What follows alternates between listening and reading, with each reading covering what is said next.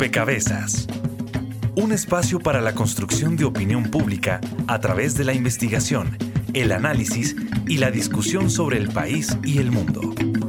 Rompecabezas. Muchas voces, otras formas de vernos. Mucha atención en el Congreso de la República. Acaba de ser aprobado en las comisiones económicas conjuntas el Plan Nacional de Desarrollo para el cuatrienio 2018-2022. ¿Saben cuántos artículos de los dos planes de desarrollo de Santos preserva, mantiene este plan de desarrollo? 472. O sea que esto que va a salir de este plan cuando se apruebe va a ser como una especie de cría entre Duque y, Santos.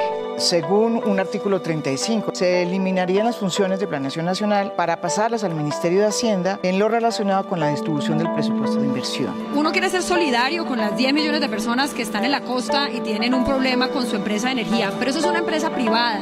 Es una empresa privada y no puede ser que le vayan a, a encarecer la energía a los colombianos y a la industria colombiana, que es donde se producen todos nuestros bienes, por cuenta de salvar una empresa. Me parece que es una desigualdad regional. Yo lo resumo como un plan de desarrollo Santos 3 y de subdesarrollo. El gobierno nacional no va, eso no va a suceder, no va a ceder a chantajes Dos senadores de Cambio Radical y uno del Partido Liberal salvaron el Plan Nacional de Desarrollo en su primer debate cuando estaba agonizando la hora legal para aprobarlo. Para sorpresa de todos, estos congresistas pertenecen a los dos partidos que dijeron que no votarían el proyecto. No es cierta la tesis que reduciendo impuestos, como hace el plan ahora, a las grandes corporaciones, básicamente carboneras y petroleras y banqueras, aumente el empleo. Lo ha llamado Pacto por Colombia, Pacto por la Equidad. Y como todo gobernante que llega, claro, traza una serie de metas ambiciosas que en el papel, en la teoría, suenan muy bien, pero ¿qué tan viables son?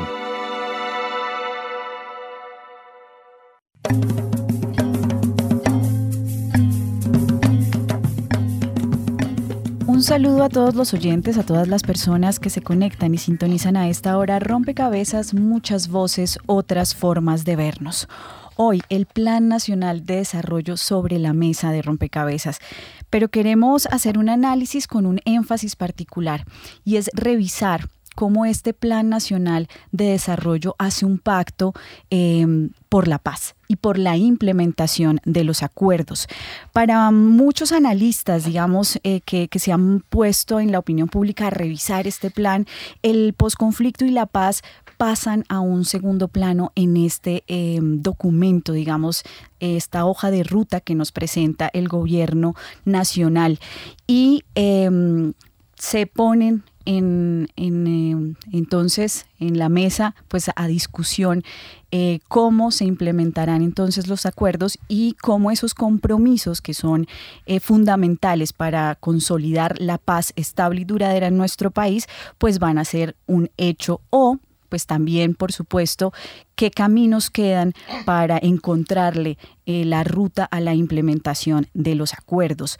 Em, ya se aprobó el plan, y es un hecho y sobre eso pues la ciudadanía también es importante que conozca cuáles son esos acuerdos que quedan allí, cuáles son, cuál es ese diagnóstico que hace el plan sobre los problemas fundamentales del país, pero también cuáles son esas estrategias que propone para enfrentarlos y por supuesto esas metas.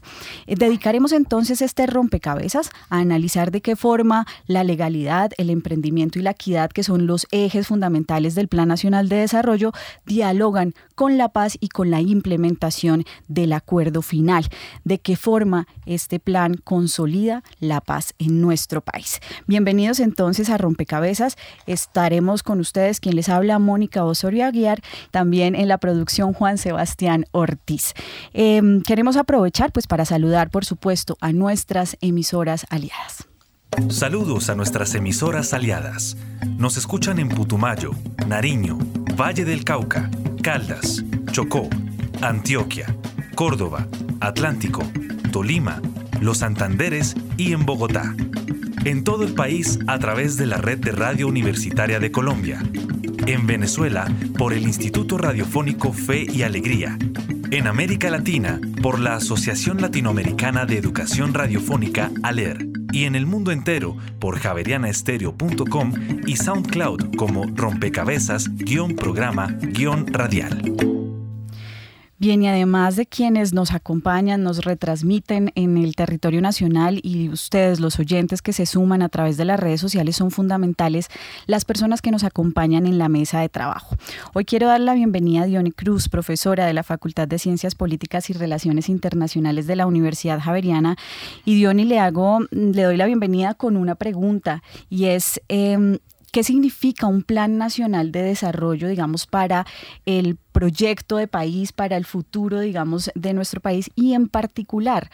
¿Qué sentido tiene este Plan Nacional de Desarrollo que se acaba de aprobar? Muchas gracias, querida Mónica. Un saludo muy especial para ti, para nuestros queridos oyentes y seguidores del programa Rompecabezas de Javeriana Estéreo.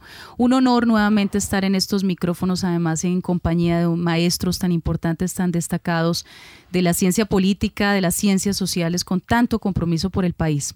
¿Qué significa un Plan Nacional de Desarrollo? Pues bien, el Plan Nacional de Desarrollo es el principal instrumento que tiene la planeación en Colombia según la ley 152 del 94, nuestra ley orgánica de planeación. Es la hoja de ruta que define la gestión pública a cuatro años. Y desde luego que este es un plan de desarrollo particularmente importante porque estamos en, curso de implementar nuestro acuerdo de paz, estamos en un proceso eh, en donde eh, Colombia intenta, lucha por alcanzar la paz después de un conflicto que nos ha quejado durante 60 años, que nos deja un saldo trágico de más de 8.600.000 víctimas eh, directas, 6 millones de desplazados, 260.000 muertes, 80.000 desaparecidos, es decir, más que todas las dictaduras del cono sur sumadas. Eh, entonces, tenemos un conflicto enorme y desde luego que en esa transición de la implementación, pues este Plan Nacional de Desarrollo tiene que eh, responder eh, a unos mandatos. Y no olvidemos que el Plan Nacional de Desarrollo además se circunscribe a la Constitución Política del 91 y en ese sentido tiene que acoger lo que dijo el acto legislativo 01 del 2016, en donde se establece que el acuerdo de paz hace parte del bloque de constitucionalidad y que tiene no solamente unas implicaciones, querida Mónica, en términos de planes, programas, proyectos, sino inversiones públicas. Habla de un plan plurianual de inversiones casi que a 20 años que tiene que asegurar partidas presupuestales de inversión tanto del nivel central, de la cooperación internacional y de nuestras entidades territoriales para que la paz se pueda realmente implementar. Bueno, pues cada año cuenta en el ejercicio de la implementación de los acuerdos. Vamos a sumar esta ficha eh, que prepara el equipo periodístico de Rompecabezas para abrir también el diálogo con nuestros otros invitados. ¿Cuál es el lugar que ocupa la implementación de los acuerdos de paz en el Plan Nacional de Desarrollo 2018-2022? Rompecabezas habló con Dylan Herrera, experto en temas de paz y desarme. El tema de paz inicialmente, eh, cuando se presentaron las bases y el plan plurianual, se planteó por fuera, se planteó como un tema que queda fuera de los cálculos y eso generó muchas dudas, eh, generó mucha preocupación sobre qué tanto iba a ser el compromiso y finalmente qué tanto se iba a cruzar toda la propuesta, digamos, como estructural. Son cuatro los puntos principales en este sentido. Uno, el tema de los PEDET y la focalización de territorios para intervención. Ahí hay una gran pregunta y es que ellos hablan de unas zonas estratégicas de intervención integral, que las llaman SEI, que son unos lugares donde se va a focalizar por temas de orden público, por temas de criminalidad, seguridad nacional. Entonces, pues la gran pregunta es, bueno, ¿cómo se cruza esto con, con los PEDET? ¿Cómo se cruza esto entonces con toda la priorización que se tenía de territorio como la SOMAC? Eh, en perspectiva de paz. Ahí lo que dicen es que cuando se crucen se van a articular, pero no es muy claro. La otra parte viene la erradicación de cultivos em, y ahí hay un gran reto y es, eh, pues, cómo más allá del tema de la erradicación y la sustitución manual y demás, pues, cómo se va a incentivar y cómo se va a proteger también a la población. Creo que ahí, eh, pues, hay un gran interés por parte del gobierno y ahí confluye en el punto 4 de drogas eh, pero donde todavía falta ese componente de salud pública, digamos que se enfoca mucho ahorita en el tema de la erradicación, sea manual o no, pero, pero la otra parte del componente de, atención de salud pública sigue faltando. En el tema de, minas parece ser un poco más claro, digamos, unas metas mucho más específicas en la articulación de las agendas contra minas antipersonales. Y en el último que es reintegración y reincorporación, pues hay un gran hueco y es que toda la articulación, no sé, la, arquitectura de la paz quedó supremamente debilitada, digamos, en este tránsito. Agencias que tenían un rol supremamente protagónico eh, y estas agencias han, cogido han tenido un papel ahora secundario, donde no hay una línea clara, donde estos ejercicios de diagnósticos y de trabajos, de identificación de proyectos, pues han pasado a un plano secundario, sus cabezas también, digamos, no son oficiales necesariamente de alto rango. Pero realmente el lugar que ocupa La Paz corresponde a su importancia? Yo creo que tiene suficiente presencia si uno lo desglosa a través de todos los pilares y creo que eso fue como un poco la estrategia de ellos, fue quitarle el peso a, que todo giraba en torno a la paz y, y, metérselo más hacia los pilares. Por eso, por ejemplo, el, el, pilar de equidad es uno de los más grandes donde hay un componente rural importante, sin embargo claramente se enfocan más en esa ciudad, pero un poco para decir que ellos buscaron también como quitarle el peso al tema de la paz y meterlo como en otras líneas, en el tema de legalidad, eh, que había temas como por ejemplo la protección de líderes y, y, otros de los grandes problemas que por ejemplo se abordaban en el punto 2 en participación política, quedan acá subyugados como un tema más debajo de una agenda mucho más grande. De esta manera, ¿cuál es el futuro de la implementación de los acuerdos de paz en los próximos cuatro años? Informa para Rompecabezas Juan Sebastián Ortiz. Bien, y ahí queda abierta la pregunta y de alguna forma una aproximación a eso que se ha identificado queda, pero a todo, digamos, Dylan le hace una pregunta. Quedan los PEDETs, pero bueno, la pregunta es cómo, ¿no? ¿Cómo dentro de estos tres años se va a priorizar en estos territorios? Queda la erradicación, pero bueno, hay que pensar bien cómo se está pensando el tema de salud pública y no solamente eh, la erradicación y ya, y también cómo se está pensando incentivar y proteger a la, a la comunidad. Y queda también la pregunta sobre qué relevancia tiene la arquitectura institucional que eh, se creó para la implementación de los acuerdos. Y bueno, por supuesto, abierta eh, la pregunta sobre el futuro de la paz. Eh, Consuelo Corredor, ella es economista, es investigadora del CINE Programa por la Paz, pero específicamente hace parte de la Secretaría Técnica de la Verificación Internacional de la Comisión de Seguimiento, Impulso y Verificación de la Implementación de los Acuerdos. Y en ese ejercicio de seguimiento a los acuerdos, em, ustedes, Consuelo, han hecho un seguimiento justamente al al Plan Nacional de Desarrollo y a cómo se ha incluido o no, ¿cierto? Que queda por fuera y que queda por dentro de este Plan Nacional de Desarrollo. Además de los puntos que señala Dylan, ¿qué otros asuntos preocupan por eh, haber quedado, pero quizás con alguna eh, o quedado incompletos o por haber quedado absolutamente por fuera? Bienvenida a Rompecabezas, Consuelo. Bueno, buenas noches, gracias Mónica. A ver, yo creo que es difícil ir a hacer una intervención con relación a qué queda y qué queda por fuera, porque la misma estructura del plan no lo permite. Eh, la estructura de pactos es realmente muy difícil de comprender y hay que decir que los asuntos referidos al acuerdo final, que están en el plan están muy dispersos. Eh, a pesar de que haya un pacto que tenga el nombre de paz, eh, eso no ayuda mucho, porque a lo largo de todos los pactos, una u otra referencia al acuerdo final. Eh, y yo creo que eso desde el punto de vista político es fácilmente comprensible, porque lo que es un hecho es que eh, el, gobierno actual y por consiguiente su plan de desarrollo, pues desde la misma campaña no se comprometió con los acuerdos. Esta es, esta es una opción que eh, tuvo un resultado electoral democrático en que ganó un partido como es el Centro Democrático y que para nadie es un misterio que no está comprometido con la implementación del acuerdo respetando las disposiciones del acuerdo. Y justamente una de las tareas que nosotros tenemos desde la Secretaría es mirar hasta dónde hay una correspondencia. Eh, el, término de correspondencia es muy importante porque esa, esa correspondencia nos está diciendo justamente si se está cumpliendo o no se está cumpliendo lo acordado.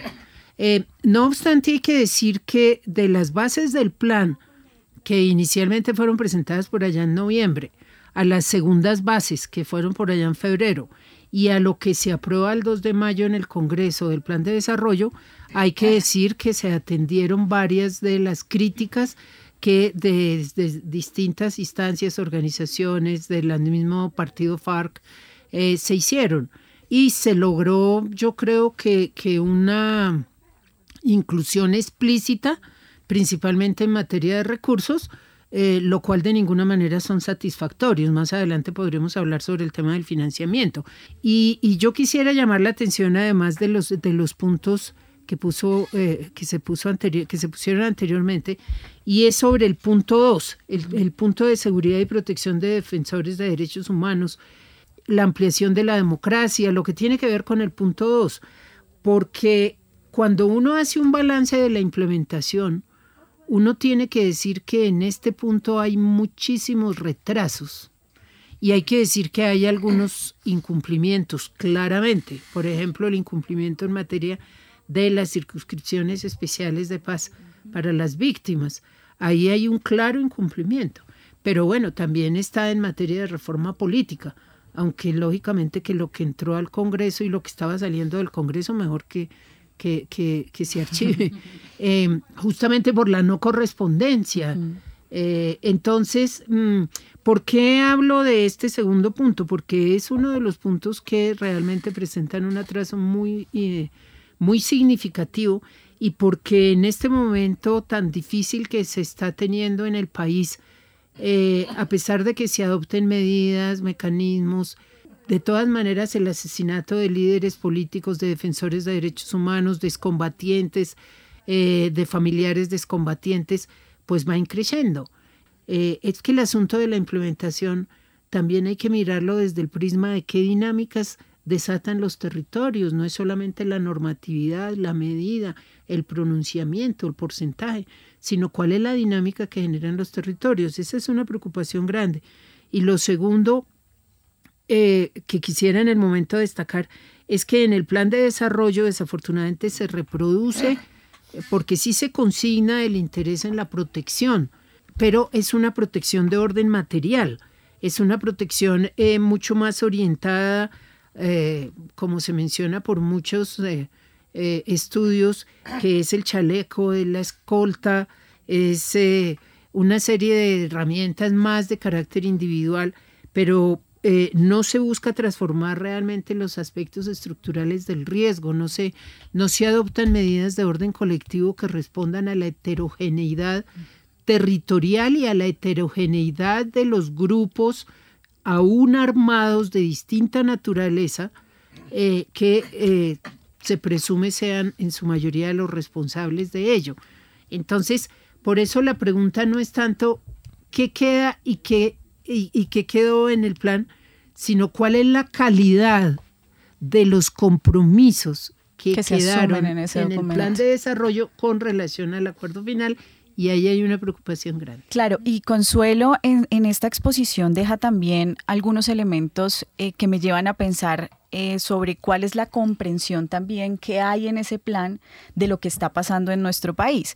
Usted misma lo señalaba, no se, no se explica o no se hace la diferenciación en el plan sobre a qué tipo de eh, grupos se está enfrentando, sino los generaliza, los pone a todos en un paquete. Em, no se menciona el conflicto interno armado y la palabra paz. Ni el posconflicto. Ni el posconflicto. Y la palabra paz también aparece muy pocas veces y además en un estudio que publicó eh, Razón Pública, en donde em, unos investigadores lo que hicieron fue una minería del texto, sale una relación con la palabra paz que tiene que ver con lo que usted estaba señalando, eh, Consuelo, y es la estabilización que de alguna manera tiene eh, atravesado este lenguaje de la defensa ¿no? del territorio desde una perspectiva un poco más militarista. Y con esta introducción quiero dar la bienvenida a Camilo González Pozo, él es director de Indepaz. Y quisiera, Camilo, que pudiéramos hablar un poco de esas perspectivas y esas correspondencias de la comprensión de lo que significa construir la paz en el territorio nacional que nos presenta el Plan Nacional de Desarrollo y esa comprensión que nos presenta el Acuerdo de Paz. Sí, bueno, muchas gracias. Pienso que pues hay que ubicar este plan de desarrollo eh, como un plan de seguridad empresarial, no como un plan de paz. Si uno ve cuál es como la columna vertebral de todo y en lo que se articula, es una estrategia de seguridad. Eso es la, matriz central de todo. ¿Y, qué encadenan? Dicen, encadenan seguridad, legalidad, equidad y emprendimiento, como los elementos conceptuales que, que, orientan el plan. Pero todo va, es, es si, si uno habla de legalidad, realmente es para la seguridad inversionista. Si uno habla de equidad, se remite a que la equidad se da en la medida en que se desarrolla empleo a través del emprendimiento empresarial. Y si se habla de seguridad, es sobre todo seguridad corporativa en los territorios. No solamente si uno hace después el ejercicio poner eso, pues poner el buscador y cuántas veces aparece la palabra paz, yo lo hice puse la palabra paz, acuerdo de paz, la palabra eh, fondo de tierras, la palabra, todas las palabras claves que ustedes mencionan ahora y la verdad es que no fue pensado el plan como un plan para la construcción de paz, ese es entonces el enfoque conceptual, ni tampoco fue pensado un, plan para eh, desarrollar, cerrar las brechas territoriales, no la equidad tampoco el centro del plan, porque el mismo concepto de equidad que, manejan eh, dentro de este plan, pues no tiene nada que ver con la redistribución y con eh, cerrar las brechas o disminuir eh, el impacto pues de las diferencias en activos. No, en realidad está todo, todo orientado a ese modelo. Si uno mira en términos territoriales, qué es lo que está pasando ¿Y cómo se encadena eso con, con el plan, con el, con el acuerdo de paz?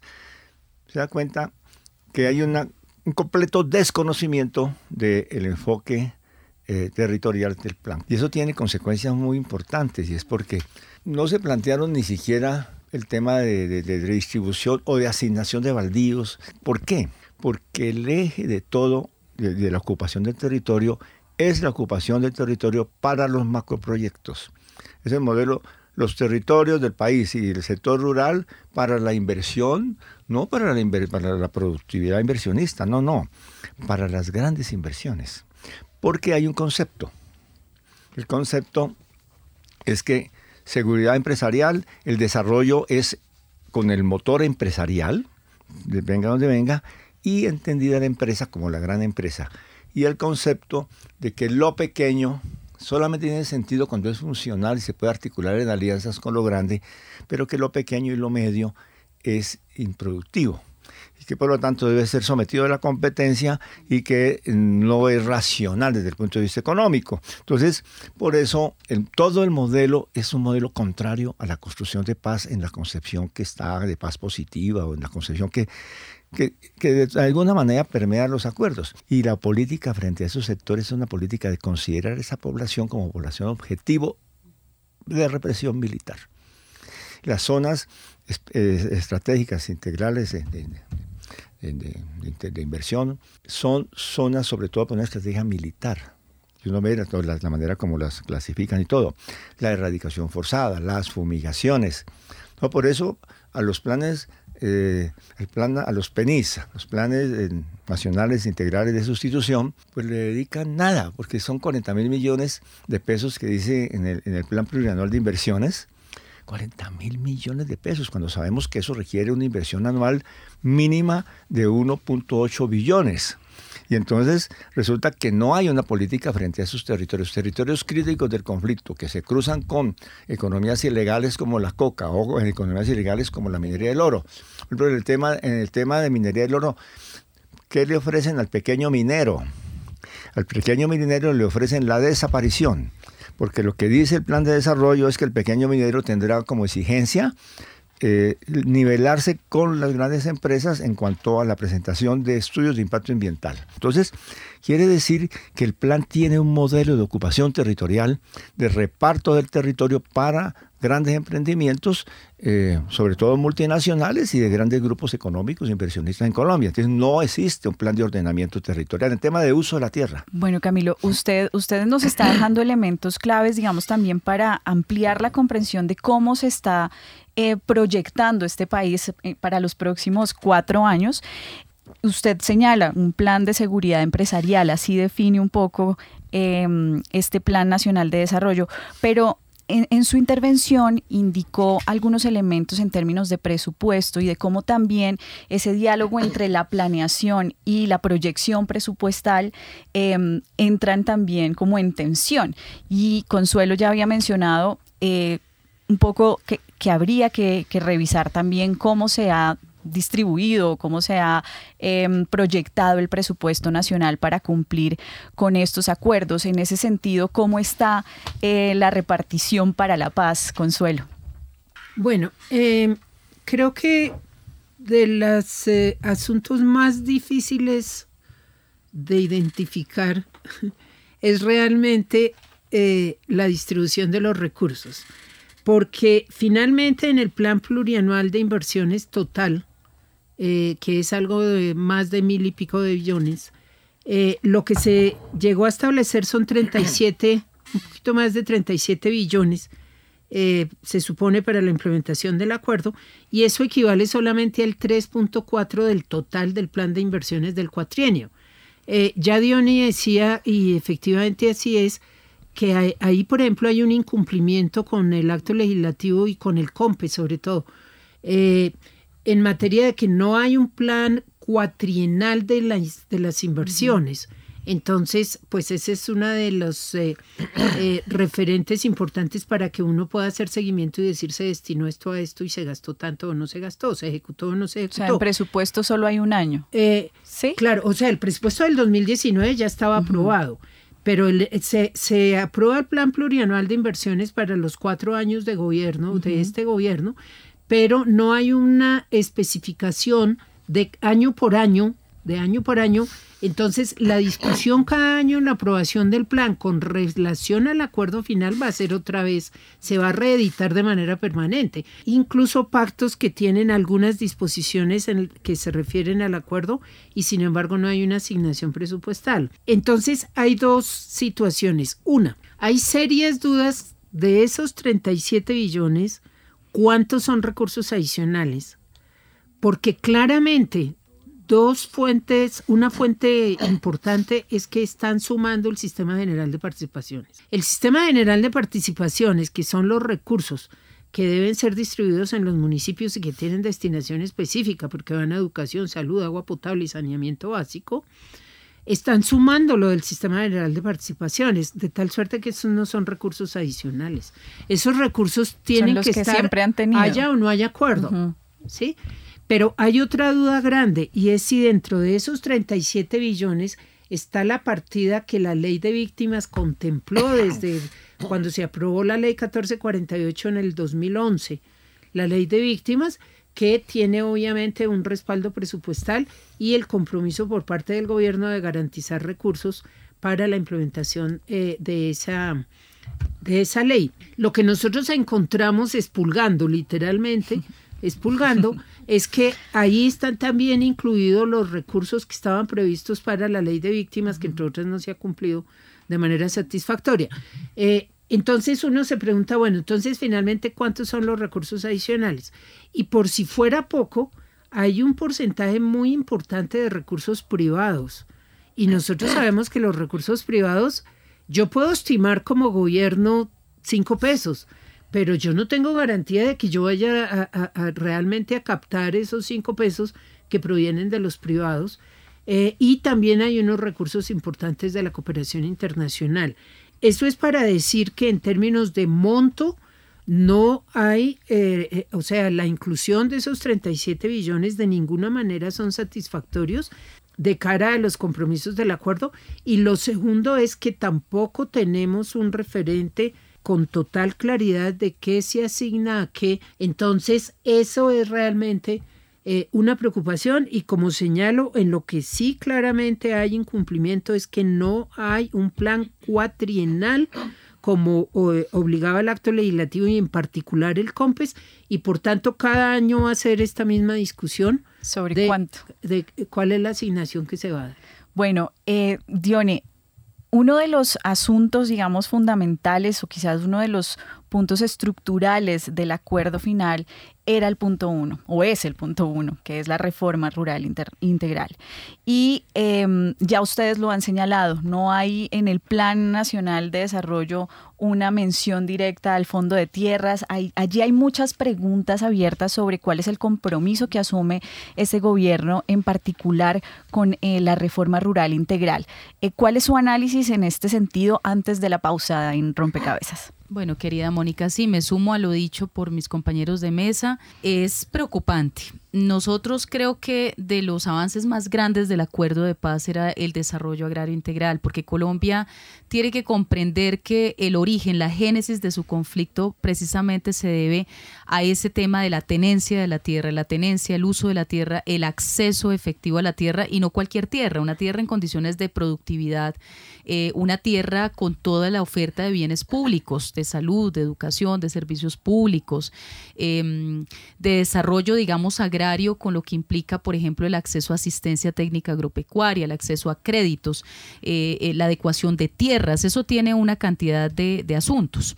Si había un punto neurálgico en este acuerdo era el catastro multipropósito y yo creo que ese, ese punto es central situarlo en el programa y para nuestros oyentes. Cuando la gente le hablan de catastro, pareciera catastrófico porque nadie lo comprende y se imaginan las vueltas que hay que hacer en catastro, en las oficinas de catastro.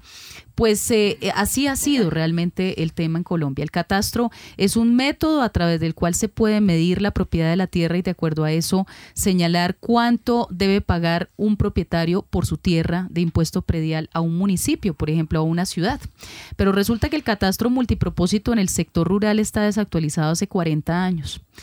Y hay grandes hacendados y latifundistas que pagan a los municipios, querida Mónica y oyentes, 20 mil pesos anuales eh, de impuesto predial. Y resulta que en Bogotá, en Cali, en Medellín, en Barranquilla, la gente tiene que pagar eh, grandes cantidades de dinero por impuesto predial por pequeños apartamentos tipo caja de fósforos. Entonces allí no hay un criterio de equidad, pero además hay una lógica perversa detrás de todo esto. Y es que hay unos actores también que se han venido haciendo de manera ilegal a los famosos baldíos de la nación. Porque el Estado colombiano no tiene un dominio, una comprensión y un control de lo que tiene ni en el aspecto minero y petrolero, ni en las aguas subterráneas y en los recursos naturales, ni tampoco en sus baldíos.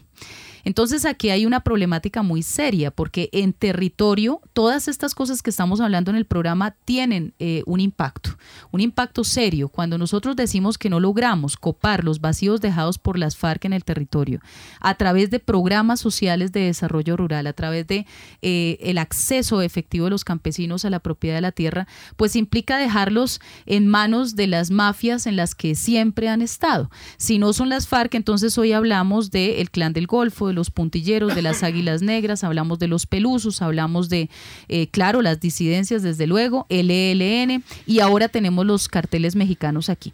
Entonces, eh, este punto es central. El catastro multipropósito es, es un tema del que tenemos que hablar los colombianos Después del conflicto armado, querida Mónica, se habla de 6 millones de tierras despojadas a campesinos inocentes aproximadamente, de las cuales después de los esfuerzos que hizo el gobierno anterior, se lograron restituir 300 mil hectáreas. O sea, 6 millones de hectáreas y solo hemos logrado restituir 300 mil con grandes esfuerzos, esfuerzos institucionales, la vida de algunos miembros de servidores públicos, funcionarios, por ejemplo, de la Policía Nacional, que fueron inmolados en Antioquia en ejercicios de esos en territorio, tratando de recuperar las tierras de campesinos inocentes que querían retornar a sus territorios. Y paralelamente encontramos, querida Mónica, que el programa de sustitución de cultivos ilícitos, que es la otra contraparte, pues resulta que tenemos eh, eh, total incertidumbre, porque el Plan Nacional de Desarrollo dice, como esto careció de herramientas de seguimiento, así lo dice textualmente, entonces no sabemos si lo vamos a continuar o no. Entonces ahí hay otro incumplimiento garrafal. Entonces hoy estamos en una situación realmente alarmante y me, me alegra mucho contar con la doctora Consuelo, todas las comisiones de verificación de Naciones Unidas, todos los ojos del mundo puestos sobre este proceso y llamados de atención, no solamente al gobierno nacional, sino a la sociedad civil, a la academia, al mismo Congreso de la República. El Plan Nacional de Desarrollo pasó por el Congreso y el Congreso no puede lavarse las manos porque allá hay unos representantes de todas las facciones políticas y, y entonces cómo hicieron el debate de este Plan Nacional, cuáles fueron las pujas que se llevaron, por qué en el Senado prácticamente a pupitrazo en menos de tres horas se aprobó el Plan Nacional de Desarrollo que le mandaba a Cámara de Representantes sin hacer un análisis juicioso de su contenido. Esas son preguntas que le deben quedar en la cabeza a los colombianos para hacer reflexión. Johnny, usted deja en punta este rompecabezas porque justamente cuando volvamos después de la pausa vamos a interpelar también a la ciudadanía y a proponerles también salidas y lugares desde donde se pueda impulsar o se pueda eh, debatir este Plan Nacional de Desarrollo. Ya volvemos en Rompecabezas a seguir construyendo esta reflexión sobre el Plan Nacional de Desarrollo. Están escuchando Javeriana Estéreo, sin fronteras. Bitácora es investigación, creación y análisis. Lo que hoy es el Altozano, esa terraza que está al frente de la iglesia, en la iglesia del siglo XVI es un cementerio. Pero además los edificios han hecho parte de la memoria de las comunidades que directa o indirectamente han tenido relación con esos lugares. El sexo no es solamente eh, eh, tener un órgano sexual eh, masculino o femenino, tiene que ver también con un sexo psicológico, un sexo genético. Bitácora, de lunes a jueves de 8 a 9 de la noche por Javeriana Estéreo. Están escuchando Javeriana Estéreo, sin fronteras.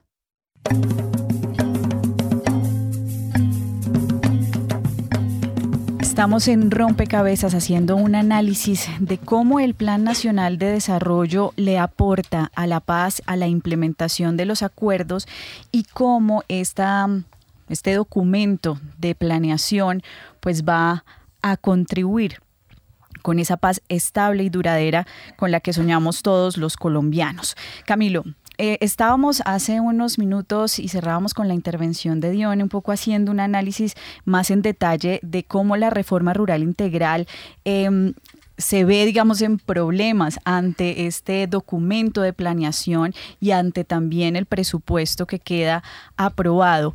Eh, usted quería decir algo. Son 632 mil millones de pesos, es decir, ni alrededor del 2% de los 37, que significan esos 37, el 3% del plan. Sí, 37, ¿no, Consuelo? Pero aparte, decir, que esto, esto, pero aparte de eso, e, e, esa cifra que se supone que va a estar relacionada con la implementación de los acuerdos no está muy especificado con qué. Porque para el gobierno, por ejemplo, las CIDRES son parte de la implementación de los acuerdos está allí, lo han dicho y forma parte de, la, legislación del último periodo. Y eso y las CIDRES que son. Las pues es un mecanismo de estas zonas de inversión especiales para entregar baldíos y sobre todo todas las zonas pues de, la altillanura colombiana titularlos a grandes empresas que han ocupado sus territorios sin consideración con las restricciones que establecía la ley 160 sobre concentración de la propiedad basada en unidades agrícolas familiares y en territorios con origen de baldíos, y es para las grandes empresas. pero aparte de eso, todavía hay toda una cantidad de, dudas que, indican que eso, esa pequeña cantidad que no llega no satisface para nada, no va a permitir, no hay fondo de tierras. Lo que está claro es que no hay fondo de tierras en esa materia. Metieron un artículo en el Plan Nacional de Desarrollo más grave que todas las objeciones, que es el artículo 288. Ese artículo de 288 lo que hace es dividir la JEP y crear un aparato paralelo para la investigación y la acusación, ni más ni menos, que va a tener va a tener una autonomía respecto a la dirección de la JEP, según dice ese artículo. Eso lo van a demandar. Pero en este país, pues, eh, eh, no se sabe muy bien qué pasa con las demandas y y, pues la ley es para no cumplirla. Pero la parte positiva es que de todas maneras por iniciativa de parlamentarios, amigos de la paz, que hay una bancada importante, y metieron lo que llamaron artículos trazadores en materia de paz, en materia de género, en materia étnica, es decir, y entonces incluyeron unas cláusulas resumidas, pero que son muy importantes porque dejan abierta la posibilidad o la orden de que lo que son eh, definiciones eh, del acuerdo de paz que fueron elevadas a mandato constitucional. Yo no, a mí no me gustan las lecturas catastróficas. Yo siempre que siempre hay posibilidades. Aquí estamos en, una, en un modelo dominante. En, un, en, una, en una estructura hegemónica mandada por cantidad de cosas y pues aquí yo me quedaría hablando con usted de la globalización y de otras cuestiones, pero resulta que en medio de todo eso pues hay brechas, hay posibilidades.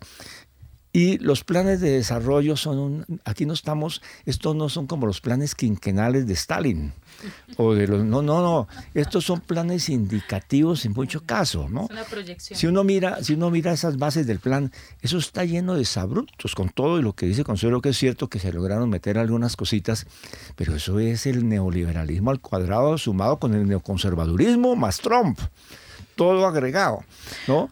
Pero a la hora de la práctica todo va a depender de situaciones muy específicas. Camilo, usted nos deja entonces aquí el escenario. Yo quiero sumar aquí la voz em, de Carolina Cepeda, digamos que también suma su análisis y nos deja un poco en el escenario de pensar qué pasa con este plan que ya se aprobó, pero pues que hay que mejorarlo evidentemente.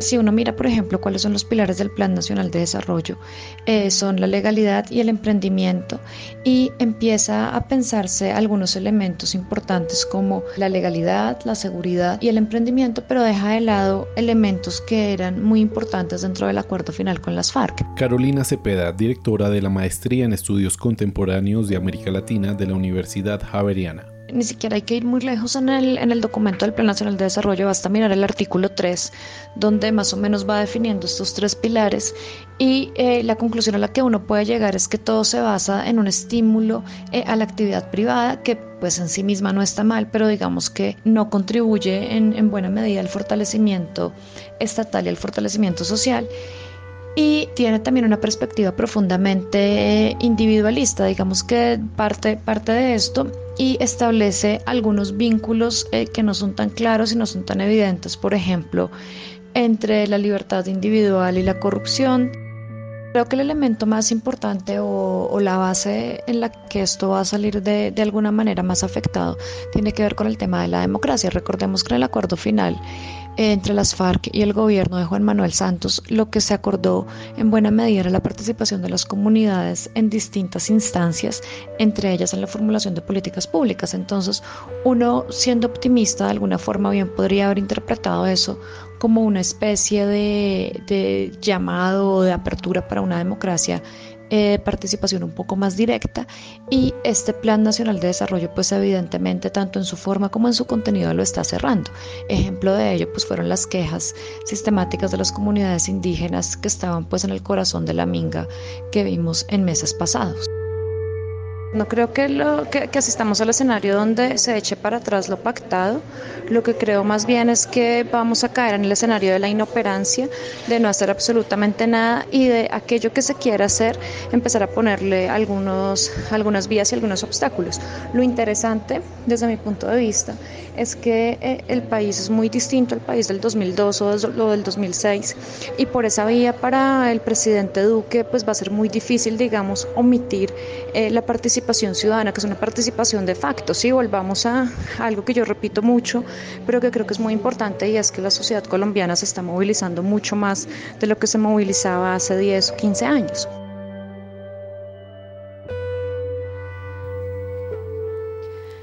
Allí está, la sociedad colombiana se está movilizando. Usted dejaba en ese, en ese ring de, boxeo, en, esa, en ese escenario de batalla también al Congreso como y a esta bancada o esta coalición por la paz como como también un, actor fundamental en este ejercicio de, bueno, cómo entonces también eh, avanzar con la implementación de los acuerdos y lograr un plan un poco más cercano a lo que esperamos todos los colombianos.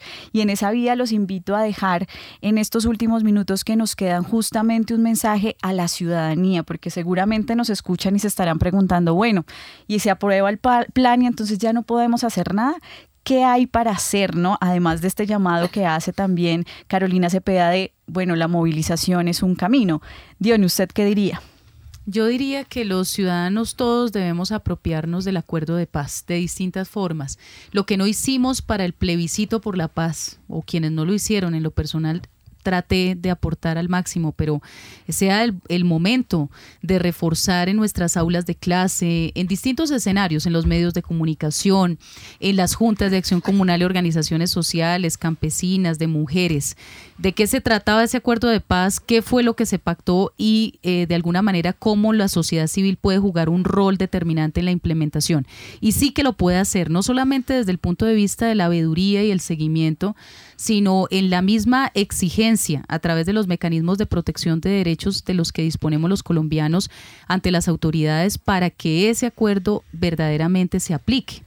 Eh, si los ciudadanos nos apropiamos de nuestra constitución, por ejemplo, y si hacemos uso de la acción de tutela, los derechos de petición, las acciones populares, la acción de cumplimiento, yo pensaría, por ejemplo, en un escenario de acción de cumplimiento sobre los acuerdos y esas acciones de cumplimiento masivas a nivel nacional, pero sobre todo la apropiación. Hoy tenemos un desafío enorme. Eh, hay un estudio reciente que ha lanzado la Universidad Externado con la Agencia Nacional de Reincorporación que nos indica que el 30% de la población desmovilizada tiene serios problemas de salud mental. Pero son los mismos problemas que tenemos los colombianos y que se expresan en las intolerancias, en la violencia intrafamiliar, en las violencias cotidianas. Entonces ahí tenemos un, un desafío gigantesco. Eh, ¿Cómo hacemos para avanzar hacia la reconciliación? Más que el perdón que está cargado de, digamos, de un componente moral y religioso, por lo menos la reconciliación entre los colombianos. Bien, con este llamado también que usted hace a reconocer esos mecanismos de participación, queda también la labor de la ciudadanía, pues para ponerse en, la tarea de apropiarse de los acuerdos, también de apropiarse de este, de este plan, de esta hoja de ruta y de alguna forma eh, presionar para que se cumplan los acuerdos. Camilo, su mensaje para la ciudadanía en estos minutos que nos quedan. Bueno, estoy de acuerdo con que tenemos que desarrollar una gran movilización y una pedagogía extraordinaria sobre eh, los acuerdos de paz, la construcción de paz, incluso más allá de los acuerdos, la necesidad de que Colombia cierre esta página de conflictos violentos, de muerte, y creemos para estas generaciones y también para las futuras, creemos una, una, vida de convivencia pacífica, en marcos democráticos. Ese es el gran reto que tenemos y esa es una bandera que, yo creo que está en el corazón de la mayoría de la gente, porque esto no solamente de razón, sino también de la pasión, de la emoción. Y lo digo aquí en esta universidad, pues, eh, que es tan racional, desde la media, ¿no? no, sí, es muy importante eh, yo creo que eh, esa pedagogía y ese compromiso general. Ahora, el momento es difícil y hay que reconocer que hay una fuerza muy poderosa que quiere echar para atrás la implementación de los acuerdos. Y además de una manera muy abierta, porque pues estamos, no, no están diciendo, oiga, que amamos la paz y los acuerdos y entonces solamente queremos hacerles un ajuste. No están diciendo, queremos como sea, desmontar la justicia especial para la paz, que es la piedra angular de los acuerdos, aunque todos los acuerdos que verlo integralmente. Pero en el terreno político, en el terreno práctico y en la construcción que se hizo en La Habana, todo el sistema de justicia es esencial y lo que quieren es desmontarlo. Están hablando de conmoción interior, de referendo, de constituyente, de todo tipo de mecanismos para tratar de tumbar eso. Pero por el otro lado, miren que hay un sentimiento nacional que ha crecido a favor de la paz solo por la gran equivocación del presidente de la República de meterse de frente a, objetar eh, puntos claves y para tratar de desarticular de hecho eh, a la JEP, pues el país le está diciendo que no. No solamente perdió en el Congreso, sino que en la opinión, 30% de favorabilidad el, presidente Duque. En el primer año. Es un mensaje que ojalá el propio presidente lo asimile y retoma ese discurso que se echó en la Plaza de Bolívar al lado de Macías. Lo que pasa es que ahora está más, más, más el, el, presidente que, que, Macías, ¿no? Y entonces yo creo que hay que que ese mensaje se escuche. Hay una mayoría de la población que tiene una conciencia por la paz, que no quiere retroceder a esos escenarios de guerra y que no quiere retroceder a los falsos positivos. Mire usted el escándalo que se ha formado con la alerta que se lanzó desde el New York Times. ¿no? Ha tenido que salir el ministro con los comandantes a aclarar temas, a hacer promesas, a, hacer rectificaciones o reafirmaciones que de todas maneras son importantes, pero que indican que este es un mundo que está pendiente de Colombia. Y dentro de eso, la juventud. Y que efectivamente... La juventud es la clave. Yo creo que la juventud es la clave y está siendo la clave. Yo no creo que la, la, juventud sea el futuro, la juventud es el presente. Y ese presente es una juventud con una revolución ética, es una, una juventud ambientalista, es una juventud anticorrupción, es una juventud antiguerra. Tal cual como lo señalaba Carolina Cepeda, es un país muy distinto el que hoy está recibiendo este Plan Nacional de Desarrollo. Es decir, no, no soy ingenuo, porque tenemos que reconocer el momento de dificultad, tenemos que reconocer la capacidad y la fuerza política que tienen quienes están en contra de la implementación de los acuerdos pero yo creo que hay realmente un movimiento social y de pensamiento y de acción muy importante que está que tiene su baluarte en la juventud. Consuelo, y usted cierra este mensaje que dejamos para la ciudadanía, reconociendo, digamos, en la juventud esa mm, expresión y ese compromiso ético con la paz, con el medio ambiente.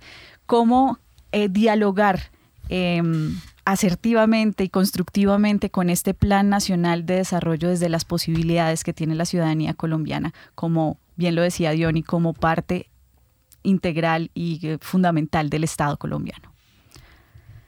Yo creo, yo quiero eh, primero hacer una precisión. Es que un plan de desarrollo no se puede sobreestimar ni subestimar. El plan de desarrollo es una bitácora, es un referente, eh, fundamentalmente referido a los planes de inversión gubernamental. Eh, ¿Por qué tienen que ser aprobados por el Congreso? Porque la financiación fundamental eh, proviene de los bolsillos de todos nosotros, del presupuesto general de la nación. Y por consiguiente es esa instancia la, la llamada a, a aprobar estos planes. Pero eso de ninguna manera quiere decir que porque en el plan quedaron unas cosas y otras no, y las que quedaron de pronto no son muy satisfactorias, no quiere decir que entonces nos quedemos en babia, porque eh, de ninguna manera. Yo, yo, yo quiero por eso recordar el acto legislativo 02 del 17, que aquí no lo hemos mencionado, porque es que claramente allí se dice, y fue, fue declarado exequible por la Corte Constitucional, y allí claramente se dice las instituciones y autoridades del Estado tienen la obligación de cumplir de buena fe con lo establecido en el acuerdo final, las actuaciones de todos los órganos y autoridades del Estado, los desarrollos normativos del acuerdo final y su interpretación y aplicación deberán guardar coherencia e integralidad con lo acordado, preservando los contenidos, los compromisos, el espíritu y los principios del acuerdo final. Recordar este acto legislativo 02 del 17 me lleva a, acercarme a la respuesta a tu pregunta y es que el momento que, estamos viviendo, si bien es de mucha dificultad, para contagiarme de algo del optimismo de Camilo, viene las elecciones regionales y locales. Y yo creo que eso es sumamente importante, porque ahí hay que mirar, eso es una, una un, de doble filo, ¿no? Eh, ¿Por qué? Porque justamente la inseguridad se va a acrecentar, muy seguramente los asesinatos, las amenazas, a pesar de los planes de seguridad, en fin, eh, es una situación difícil que va a obstaculizar el ejercicio democrático de la política. Pero tiene un lado que debemos explorar eh, como ciudadanía y es el hecho que también está establecido en el COMPES y también está establecido en el acuerdo final que las autoridades regionales y locales, o sea, eh, alcaldes y gobernadores que se elegirán en octubre de este año, están en la obligación de hacer compatibles sus planes de desarrollo con los compromisos establecidos en el acuerdo final. Entonces, ahí hay una oportunidad para la ciudadanía que es un voto calificado y de exigencia a los candidatos y candidatas a las elecciones regionales y locales de cuáles son sus compromisos con el acuerdo final. Desafortunadamente en este país la mayor parte de los municipios están en categorías 5 y 6, valga decir que realmente no tienen mm, mayor posibilidad ni discrecionalidad eh, para poder hacer inversiones de cara a la paz. Pero sí hay otros municipios en los cuales puede haber esa exigibilidad de parte de la ciudadanía y es una oportunidad que no podemos desaprovechar. Lo segundo que yo diría es que eh, el gobierno actual tiene realmente tres puntos en los cuales va, en nuestra opinión, a adelantar la implementación. Solo tres. Uno, en materia de los PEDET, de los planes de desarrollo con enfoque territorial, y de ahí que sea positivo que en el plan de desarrollo haya quedado incluida la hoja de ruta para que efectivamente esos planes de desarrollo y esos planes de acción para la transformación regional se lleven adelante. Como siempre, ahí tenemos preocupaciones. ¿no es cierto? Porque uno dice, bueno, ¿cuál es el criterio con que realmente se van a priorizar esas inversiones? La hoja de ruta dice la Consejería para la Estabilización que estarán listos solo hasta 2020, porque otra vez toca volver a hacer el diagnóstico. Nosotros aquí en este país padecemos del complejo de Adán, ¿no? En general, entonces todo comienza conmigo. Eh, eso es bastante complejo. Pero, pero bueno, digamos que, que los PEDED eh, y esa hoja de ruta, si se hiciera para, como, se está, como está planteada, que es para una coordinación institucional en la intervención del territorio y no una intervención de orden eh, militar, sino realmente con la pretensión de cerrar brechas, pues las comunidades tienen que exigir que efectivamente eso se haga. El segundo punto en el cual el gobierno lo ha dicho en el plan y por fuera del plan es el compromiso con la reincorporación, haciendo la salvedad de que se trata de la base guerrillera, de la base de excombatientes, ¿no? Eh, pero ahí también hay un pero grande y es el hecho de que la reincorporación la sigue viendo el gobierno y poniendo el énfasis en garantizar una fuente de ingresos sostenible y yo no creo que, que realmente eh, la FARC hayan dejado las armas, hayan ingresado a la vida civil eh, con la pretensión de tener un ingreso mensual con el cual vivir. Entonces, de lo que se trata es justamente de la reincorporación política y de la reincorporación social, y en eso pues eh, realmente hay una debilidad importante en el plan. Y finalmente es el tema de los, de, los cultivos ilícitos, que aquí ya se ha analizado, pero que yo quisiera agregar lo siguiente. El énfasis que tiene el gobierno es, en la erradicación forzada. Las metas del plan en sustitución voluntaria pues prácticamente no aumentan lo que ya hay. Eh, hay una situación difícil para 30.000 familias que habían solicitado el ingreso voluntario a la erradicación y que no han obtenido respuesta y que según lo dicho por el gobierno y lo establecido en el plan, pues eh, ya como que no tienen chico porque el énfasis va a estar, va a estar en la erradicación forzada. Eh, pero ahí en esa materia, eso va íntimamente ligado con la exigibilidad que tienen que hacer las comunidades en materia de que la sustitución de cultivos significa, es un cierre real de brechas en esos municipios y en esas regiones donde la única posibilidad que han tenido para sobrevivir es cultivar coca.